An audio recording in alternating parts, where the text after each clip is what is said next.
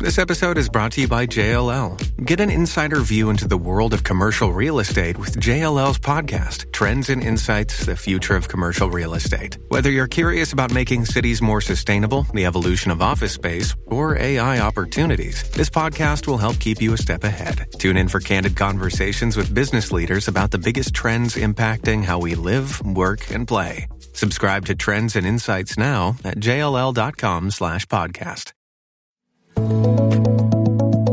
Welcome to the Registered Investment Advisor Podcast, where financial services marketing expert Seth Green interviews experts, executives, and top producers to share can't miss tips on how they successfully manage their financial service firms, grow their businesses, create great relationships, and influence the industry.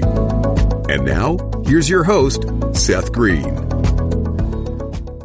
Welcome to the RIA podcast. This is Seth Green. Today, I've got the good fortune to be joined by Gil Baumgarten from Segment Wealth Management.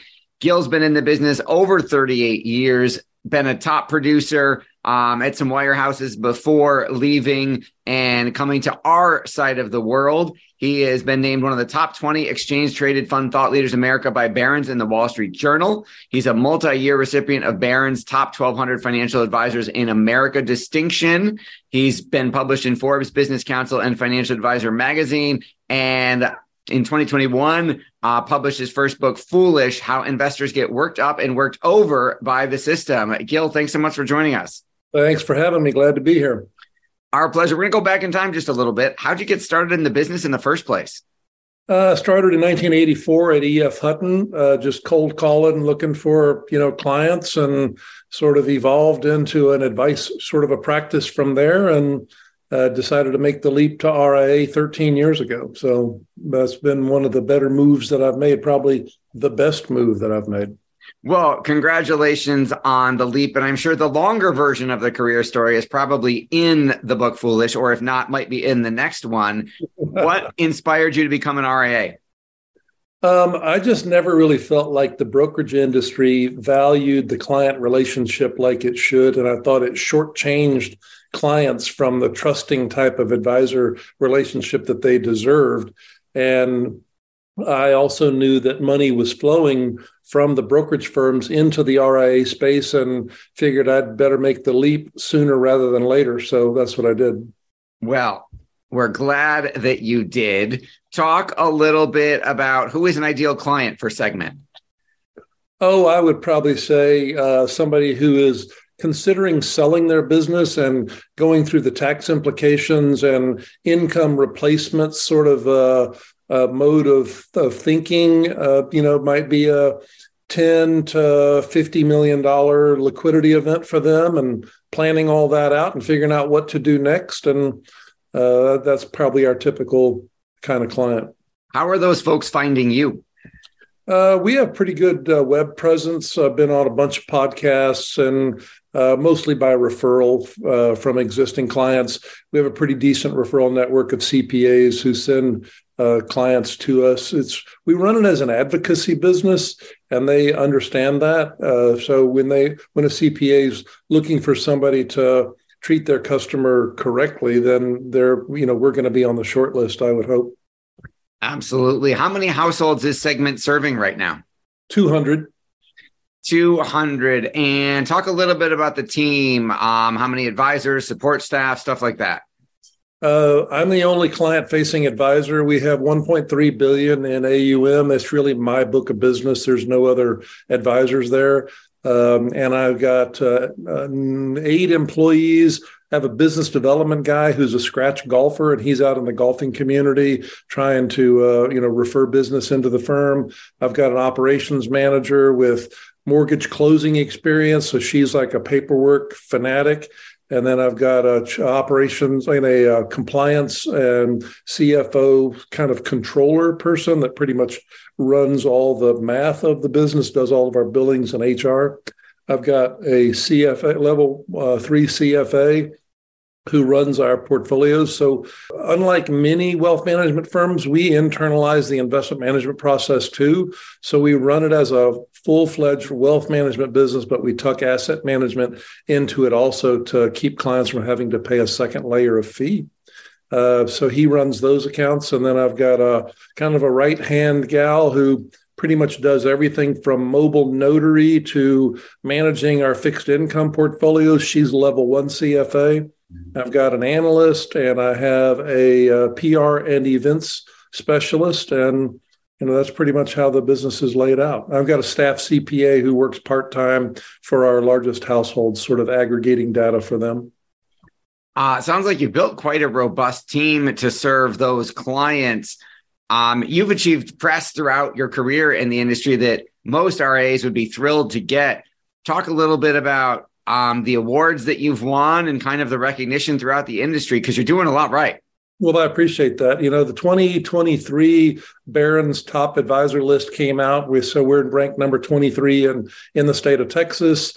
You know, I've been on, uh, you know, Forbes Finance Council and Barron's list of this and that. So, uh, been uh, on various podcasts, like I mentioned, and I speak at uh, various industry functions, family office uh, type of um, networking events uh, we do a um, a big client Christmas party every year. We have about 150 attendees.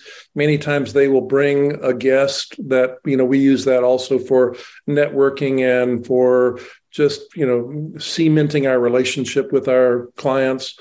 I do a. Uh, I'm kind of venturing off into business development from your question. Is that okay with you? Of course it is. Yeah. So uh, we do a uh, an annual client pheasant hunt uh, I have a plane. We take clients on the plane. They pay their own way with regard to the hunt, but I determine, you know, who's going to be on the invite list. We do little miniature golf tournaments and jaunts where we take prospects uh, to different parts of the state or you know around to go on golf outings, and we do that kind of uh, networking type of, of an event. So, anyhow, don't want to stray too far off topic, but that's how we've developed our clientele. No, that's great. I'm glad that you did. That you're certainly um, the first RIA I've met in 20 years who's done a pheasant hunt. So that's a new one. How do you find out which of your clients are interested in pheasant hunting, oh. or is that everybody in Texas? It's well, it's so easy because you know I love to shoot. I love to hunt and fish and have been doing it all my life. And you easily find out just through getting to know people what their common denominators are. Uh, just like if you were a golfer, which I am not really a golfer, I just kind of, you know, hack around at it.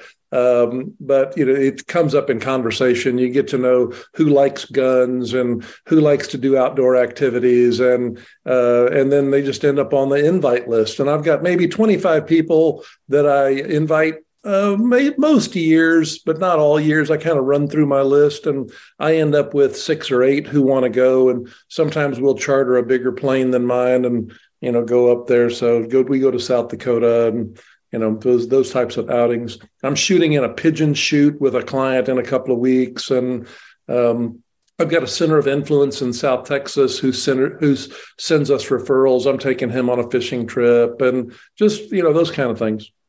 Now you mentioned it a couple times, so I got to ask, what kind of plane do you fly? I have a Pilatus. All right, and how did you get to? What do you think contributed to your getting named one of the top 20 exchange traded fund thought leaders in America? Well, when Barron's does its ranking of advisors, they really dig deep into what kind of products you use and the things that you know you list as high priority. Uh, things like annuities are almost a zero for me, and ETFs are like a ten for me.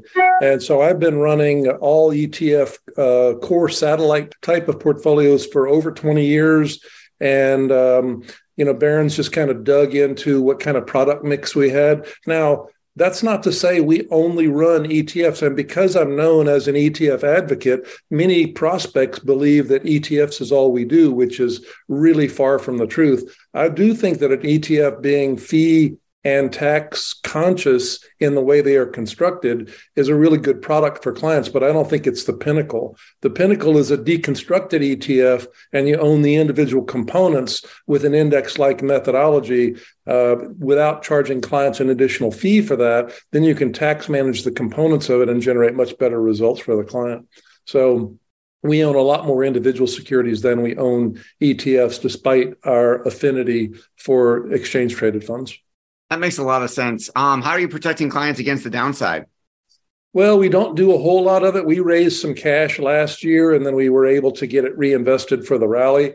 Uh, but you know, we've sort of taken it on the chin with this uh, recent sell-off uh, that we've had so far this year. We um, are do a pretty good job of profiling clients who have expectations for certain high expectations for return.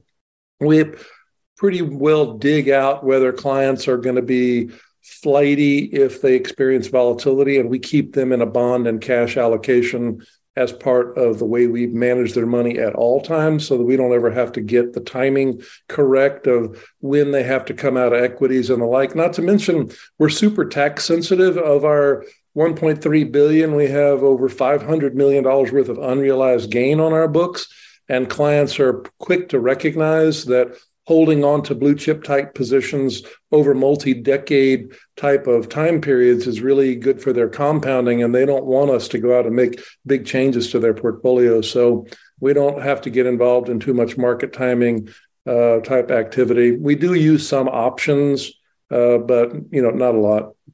What you're sounds like you're advising a lot of business owners with impending, you know, with liquidity events what are some of the biggest mistakes they make that you help them avoid?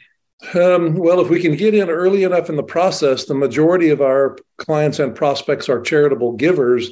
And the biggest mistake is to sign a letter of intent to sell your business and then try to figure out how you're going to do a tithe or some type of a tax free sheltering of the sales proceeds. And by then it's too late if you've already signed the letter of intent to sell it. So uh, we help them either create a family foundation or gift a percentage of the business to a donor advised fund prior to them committing to sell the business and uh, not getting in early enough to advise those clients or to have a CPA who's a good uh, advocate for that type of tax planning strategy. Um, that's the biggest mistake. I see people who come all the way to the end of you know selling their 30 years worth of work and don't do proper tax planning in advance of the agreement. You have achieved so much success not only for your clients but also for the business itself. What's your biggest challenge now? Well, succession is the big issue that's facing me. I'm 63. Uh, I have a lot of advisors who want to join a firm like mine. But what I find is the ones who want to join really are just trying to truncate their prospecting by about 15 or 20 years. And so I see a lot of people who uh, I don't want to I got to be careful about how I say it. I see a lot of people who want to affiliate with me so they can stand right in harm's way of all the clients that they're going to inherit. Uh, that's not rocket science. And I'm also going to be super picky about the type of person I'm going to let have that type of windfall. And many people think that they're going to get it for free when really it has an extraordinary value in the marketplace and they're going to have to pay for it. And so the biggest disconnect is a business like mine, which is worth tens of millions of dollars is outpriced for the type of advisor who would want to come in young in the business and try to accumulate equity. You know, I'm so far down the road of having built a, a business uh, and they don't have any resources to pay for it. So I think that's the, the biggest challenge that I face. Absolutely. Your passion is obvious. What do you like best about what you're doing?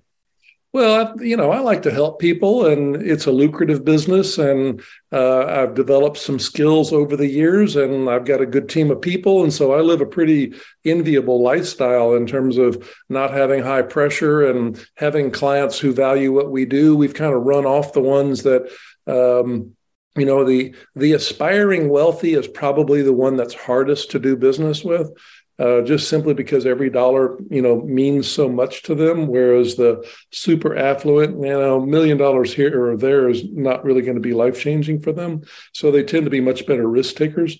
So we've profiled who our optimal client is and we kind of stick with that. Uh, so it's pretty much the $5 million and bigger household and 10 or 20 is really better um, we also uh, lean towards super low cost structure. You know, our average fee is 56 basis points. Uh, and that's pretty much all inclusive because we use very few products. And we do use some ETFs, but our ETF fees are so nominal. Anyhow, it's an extremely low cost business. So that's how we operate it. Well, congratulations on all of that. Thanks. We know your time's incredibly valuable. We greatly appreciate you spending some of it with us. For our folks watching or listening who want to learn more about all things Gil and Segment, where is the best place for us to send them?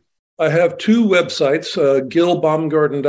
That's one L in Gil. I'm an artist and I do all kinds of various things. So my personal website has a lot of my artwork, sculptures, and other things that I've done. Speaking engagements and those types of things are booked through my personal website. And then Segment Wealth Management is the name of my firm. So segmentwm.com. You can see all kinds of information about how the business is structured and what we specialize in. And then my book again is Foolish and it's on Amazon. People can just type in foolish book and it'll come up. Uh, so, and it's on Audible if they want to listen to me drone on for a couple hours while I read it to them. So, anyhow, that's how they can find me. All right. Well, this has been Seth Green for the RIA podcast with Gil Baumgarten of Segment Wealth Management. Gil, thanks again for joining us. Thank you. Appreciate it. thanks it. everybody for watching or listening. We'll talk to you or see you next time.